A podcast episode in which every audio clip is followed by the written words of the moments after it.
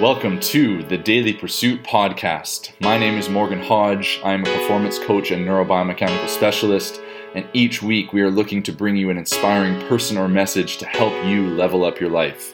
Truly appreciate you taking the time and spending it with me today. Let's level up.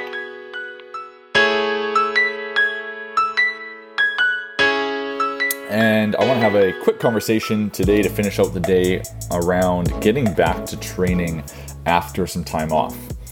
With a lot of the restrictions being lifted and things changing over the last month or so, uh, there has been a obvious change in the fitness industry, um, at least for us up here in Canada and uh, in BC. And so, you know, there's a lot of faces coming back to the gym and, and people getting back into their training routine at fitness facilities, not just our own. And I think it's important for us to uh, take a moment to understand what are some strategies that we can utilize to effectively get back to training after taking some time off. Now, this doesn't just apply to obviously what's gone on over the last year and getting back into things coming off of that if you took some time away. But this also applies to if you take some time for a vacation or, you know, life happens and you have to, you know, um, have some a different schedule for a period of time. And so getting back into training after you have some time off. So what are some strategies and some things that we can consider? So the first thing that I want to touch on when we are talking about getting back into training after some time off. Let's look at it through a couple different lenses. The first lens is sort of through your own self and the actions that you take as an individual for your training and your fitness. So when you are starting out to get back into your training and you have those first few sessions, uh, first few weeks, even that first month back to training after some time off, one of the first things that I always want to reiterate and ensure someone is connecting to is that literal connection in their body. I want them to be really focused in on creating effective tension in their body, in those tissues that they want to work, um, in those lines that we want to work, in those patterns we want to work. You know, I, I know that when we get back to training after some time off, we can get kind of ahead of ourselves. We get really excited because we're like, yes, I'm back, right? I'm excited to do these movements again, do these things again. But we do need to kind of pump the brakes a little bit and look at things from that lens of okay i've had some time off it's been a while since i've done you know some of these movements and so let's go into this giving our body the best um, possibility, the best capability to actually succeed um, and not sort of be like, what the hell are you asking me to do right now? We have not done this in a while and uh, you're just going to wreck yourself, right? Because the, the thing that we don't want to have happen is we don't want to get back into training and just go at it like we we did uh, you know a few weeks ago a month ago a year ago and then just crush ourselves and feel like we can't come back the next day or come back even the next week, right? So when you first get back to training after some time off, be it a, a, longer vacation, be it life happens and you take some time, be it what happened over the last year, start first with some very intentional connection um, pieces. So some very intentional movement patterning that you are finding your muscles again. Okay. Yes, movements will come back to you. It's like certain things are like riding the bike. Like you'll remember how to do certain things. It's not that you won't be able to do certain movements, but take the time to reconnect to your muscles and to those patterns that you were used to doing before. So, for example, let's do something simple like a back squat, right?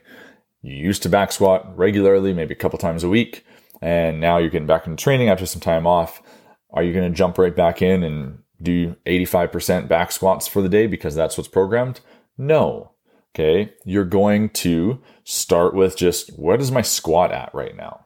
Where does that feel? Right? What does that feel like? You're going to uh, look at some unilateral work. So go into a split squat, go into a lunge, go into a step up, and identify kind of how things are feeling in that regards. Are you feeling control on both legs? Are you feeling equal on both legs? And just get a gauge from that. It doesn't need to be complicated. Just look at, I'm going to do five step ups on my right leg and five on the left. And let's see if I have the same capability, control, uh, and load tolerance on each side.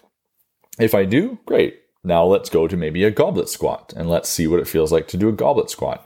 Being able to hold tension throughout the range of motion, control the entire position, and then maybe I go to a barbell and now I'm able to do an empty barbell squat. And so my point being that you want to progressively load yourself and really pay attention to where do you have control and are there some things that maybe you now are kind of missing some some control and some connection points um, that you need to address before you dive headfirst back into the stuff that you used to be able to do. All right? So first and foremost create uh, effective tension and reconnect to those tissues and those muscles and those patterns that you used to do back before you took the time off or you took a break from from training for whatever reason. All right. Second thing is you know the the not so fun the not so sexy kind of um, movements that we got to do in our training that should be a part of your regular training anyways but it's really imperative to kind of utilize these especially when we're getting back into things. So this is your you know uh, movement patterning to stabilize your hips. Um, so getting back to basics like dead bugs and leg lowers and um, bear crawls um, and uh, you know Pallof press outs and things that just connect our, our trunk to our extremities, right? Um, so utilizing some very foundational patterns um, to just reintegrate our body right? So for shoulder health stuff, this could be, you know, things like um, a Y raise where you're just focused on a, a very set position of the shoulder, raising a single arm up into a Y position and just really feeling the articulation of your shoulder and your lats and your scapula. Um, for the hips, this could be, like I say, a, um, a dead bug pattern with a lower body and upper body involved. It could be a, um, you know, hip circles where you're just starting to reintegrate and reconnect to these patterns of your body, the joints of your body, to make sure that that map is clear from your brain to those areas. So the way that I really like to do this, and this is for someone that's just starting out with me or someone that's just getting back into training after some time off, is literally joint by joint in the body doing some um, articulation, some circles right? So they are doing their ankles, they're doing their knees, they're doing their hips, they're doing their spine, they're doing their shoulders, their elbows, their wrists. They're reintegrating all of those areas, reconnecting all of those areas to their brain. Um, and so that that map is super clear for them to be effective in the work that they're about to go do and get back into. So again, recreate, reconnect that map uh, of your body to your brain, right? If you've taken time away from training, and you haven't done a lot of movement in a while, make sure that your brain understands where your body is, understands where your ankle is, where your knee is, and the ranges of motion that we are wanting to um, explore. All right. That layers into the first thing I said, which was tension, right? Find proper tension and connection to the tissues that you're wanting to work and progressively load those. Don't just jump back into doing 85% back squats. You're just going to blow your shit up and that's not going to end well. Okay. So there's that component, right? Getting back to training, we have to start like with ourself and our intention of our training. I know it's not the most sexy or most fun thing all the time to do, um, but take the first couple weeks of getting back just to kind of reconnect, keep loads light, and uh, feel out your body and feel out where you maybe you have some missing links there. Okay. Now, of course, the flip side on, on to this, not the flip side, but the other side that you could look at is getting some help right? Um, one of the best ways that, you know, if I have some time off from training, I'm kind of getting back into things and I just need a kickstart, you know, finding someone either to, to motivate me or not motivate me, but, um, you know, train with me is helpful, right? Just to have some connection, um, have some, um, accountability um, with someone kind of getting back into it to say, hey, like, let's do this together. You know, you've had some time off, I had some time off. Um, you know, let's do this together to keep each other accountable to our training. Um, yes, it can allow for a little bit of competitive spirit and some push that way, but it's just a really great way to um, get back into it and have someone that's there to support you and keep you accountable to your journey.